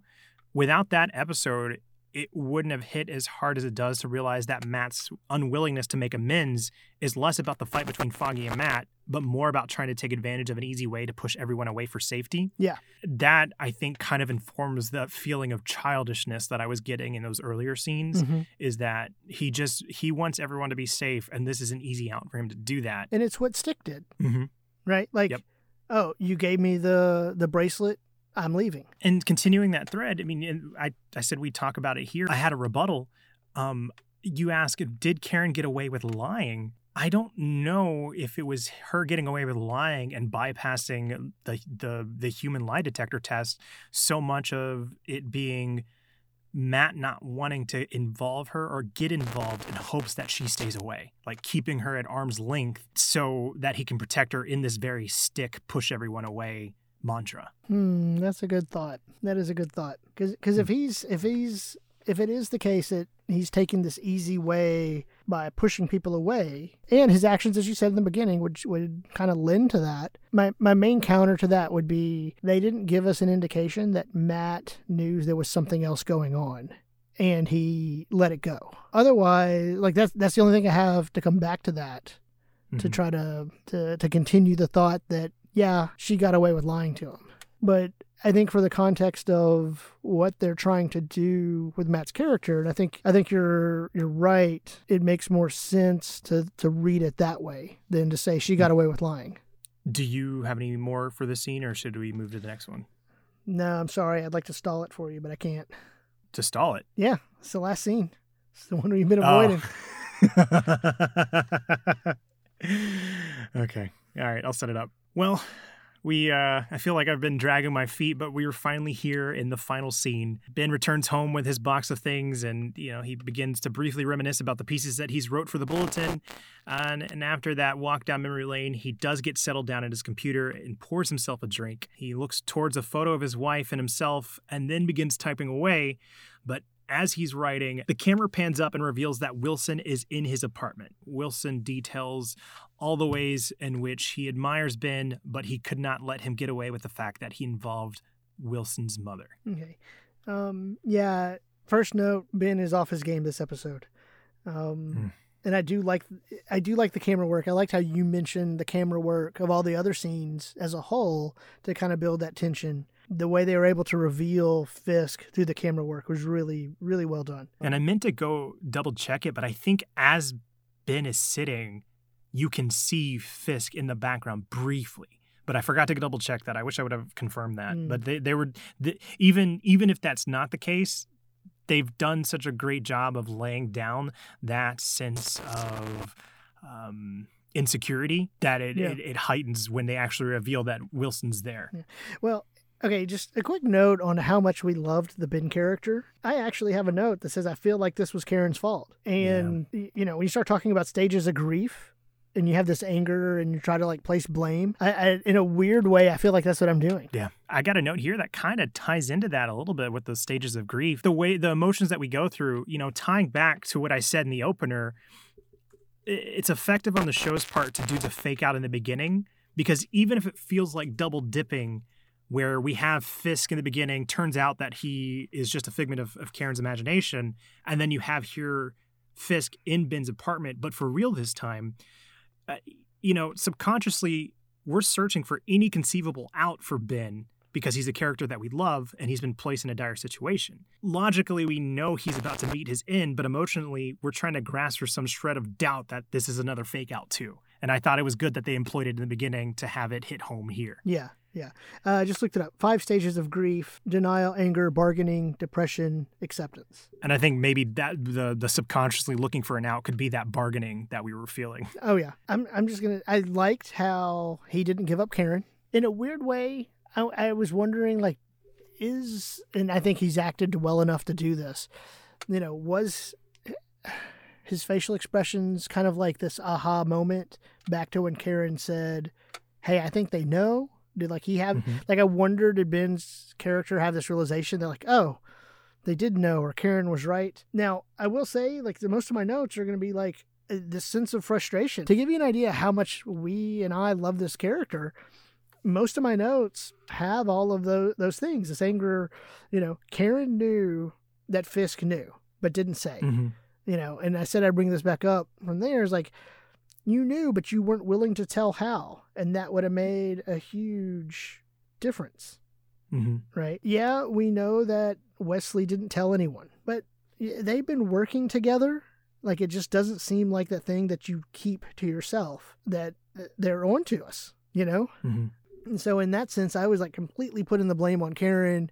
Now, I don't know if the show creators wanted us to have that feeling, like towards Karen specifically, but I definitely had that feeling, you know, at, at this moment. I think there may be some level of it of them wanting us to feel that because that is the tragedy, similar to the way that Doris was being supportive and pushing him forward, even though we, the audience, knew what that meant. She didn't. You can argue there is a level of Karen should know about what the threat of Fisk knowing is, but. To get back to what I'm trying to say, you know, Fisk makes it a point to say, I admire your integrity. When we first met Ben, that informant was was praising Ben for never dragging his family through the papers like everybody else did. Right. And so we get to this point, you know, it- doesn't justify it by any means, but it's tragic that Ben's downfall is the fact that the family got involved finally. And it Yeah. wasn't his choice, but he was still a part of it. And because of that, that's what's been undoing. Yeah. And that's that's kudos for the writers for carrying that through from the beginning to the end. No, that that's an excellent point because it wasn't his choice. He was convinced that, you know, he said it wasn't uh, good information. He didn't have enough sources. He was convinced to go with it anyways. hmm So yeah, no, I, I, that's fantastic. That that that what gave him such integrity um, was not doing what other reporters do, and that downfall, you know, and maybe that's part of the larger theme because it comes back here. Uh, we mentioned this old media, new media.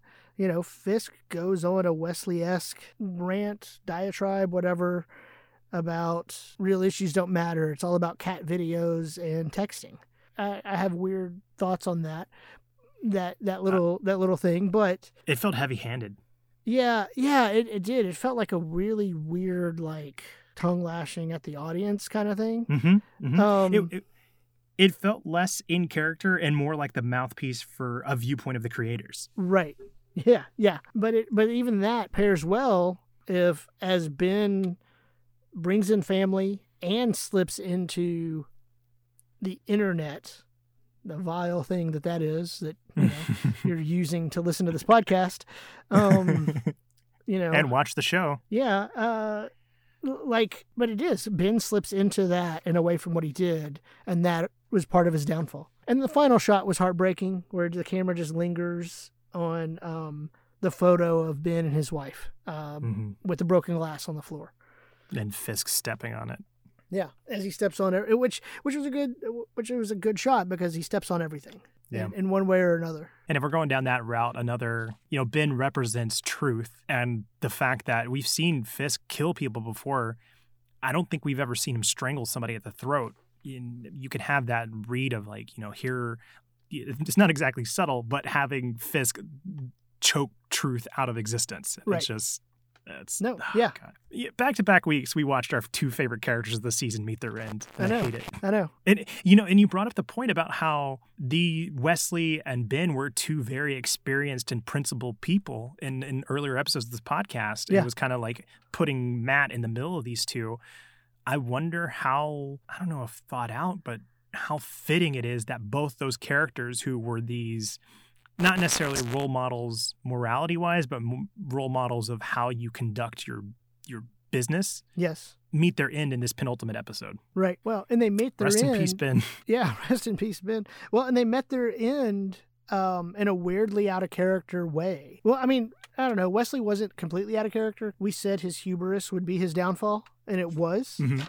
Um, so maybe that wasn't as out of character, but but clearly, as we as as I think we both agree, that the the Ben route was he goes out of character, and so that brings about his demise. I think because again, I, I I don't know what's in store. I hope that this effect of Ben is carried moving forward. Like I want to see Karen wrestle with it a little bit. Like I not not a malicious way. I just want to see how this affects her moving forward if she Right. puts together her actions leading towards his death. Right. Well, that is for next week, and I did not watch ahead this time. Ah, hey. I, I'm, I'm I'm happy I have kept to week to week watching. Like I was so tempted to jump into the next episode. Now, in fairness, when I did watch ahead, it was usually just the scene before the opening credits. that's true. Well, I think that's gonna do it. Do you have any overall thoughts? you know what? Um, God, it was just such a downer episode because of Ben, Mm-hmm. because they just laid the Yeah. seeds for that all the way through. Um, and so in, in that way, it was just such a downer episode. Um, I felt like we're, and we we even took moments to pause to talk about it. We are really critical of this episode, but it, it it's not like it turns me off to like I'm never watching Daredevil again. Uh, no, Right. I'm I'm gonna come back to It's the not- show again. You know, It's not the final season of Game of Thrones. that's no, it's nowhere close. Separate podcast. No, nowhere close. well, again, side all these side notes for this episode. Your other podcasts that you had when Game of Thrones was going on, Uh huh. to listen to you track that season live as it came out and the descent of excitement to anger and frustration, that alone was worth listening to the podcast. and to not to not go too far down this rabbit hole, just to, to illustrate what you're saying, we had a member of the podcast, one of my good friends, Chelsea.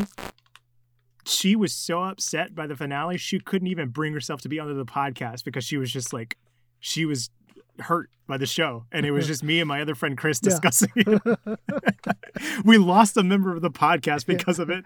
yes, no, we're sticking around and we're going to Yeah. watch Daredevil again. Mm-hmm. But getting back on track, I, I think for me overall, being the penultimate episode of the season, I think I was expecting more. Uh, it, it definitely had that A cadence, and I'm not upset with it. I, it's just a little underwhelmed, and that's disappointing, given that this episode handles the exit of one of my favorite characters. Yeah. Um.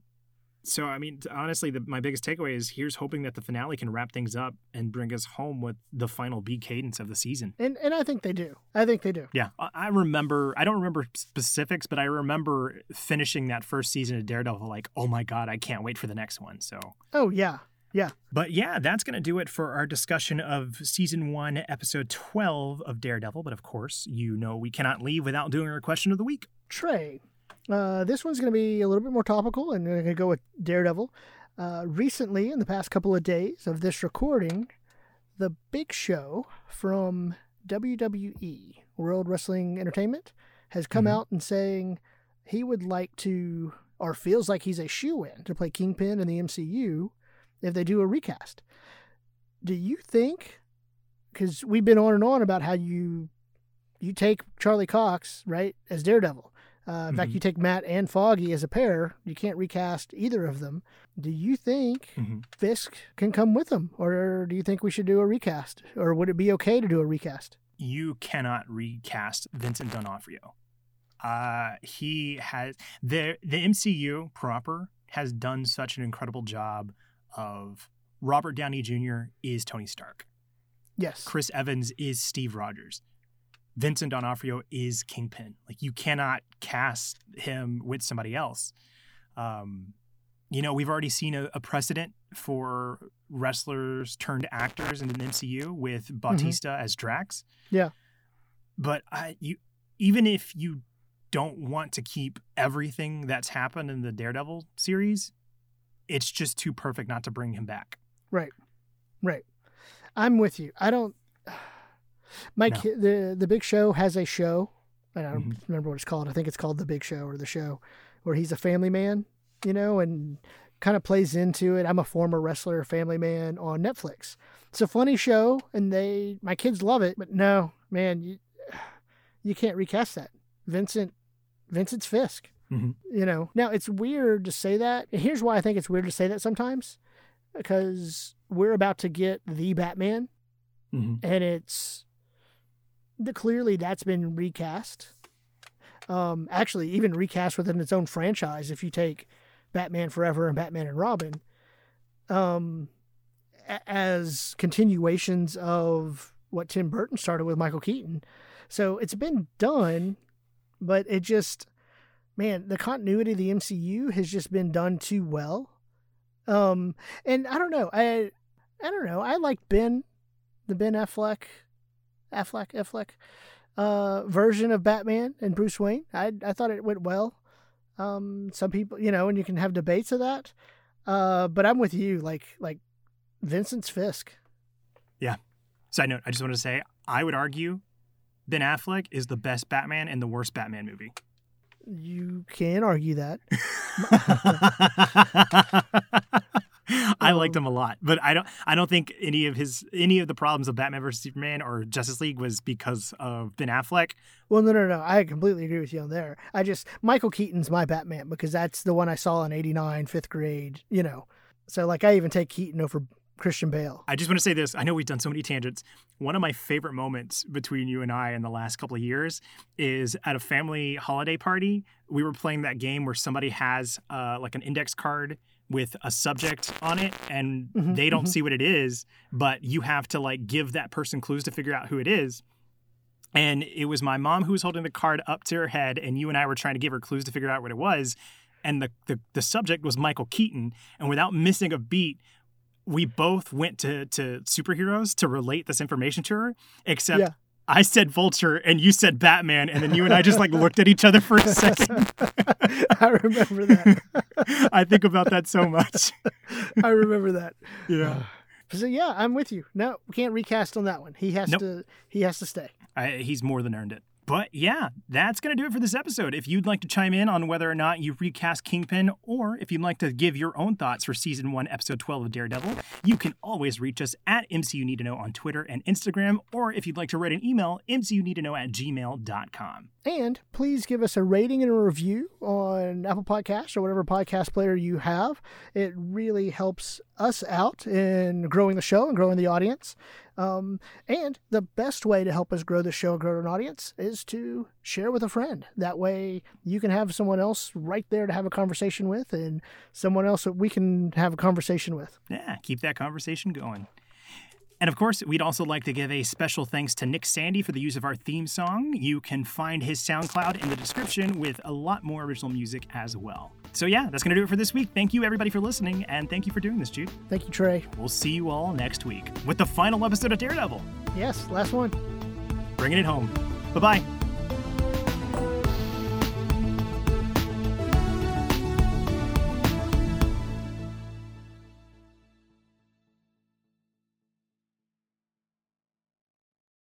So after the car drive with, I almost called him Whisk.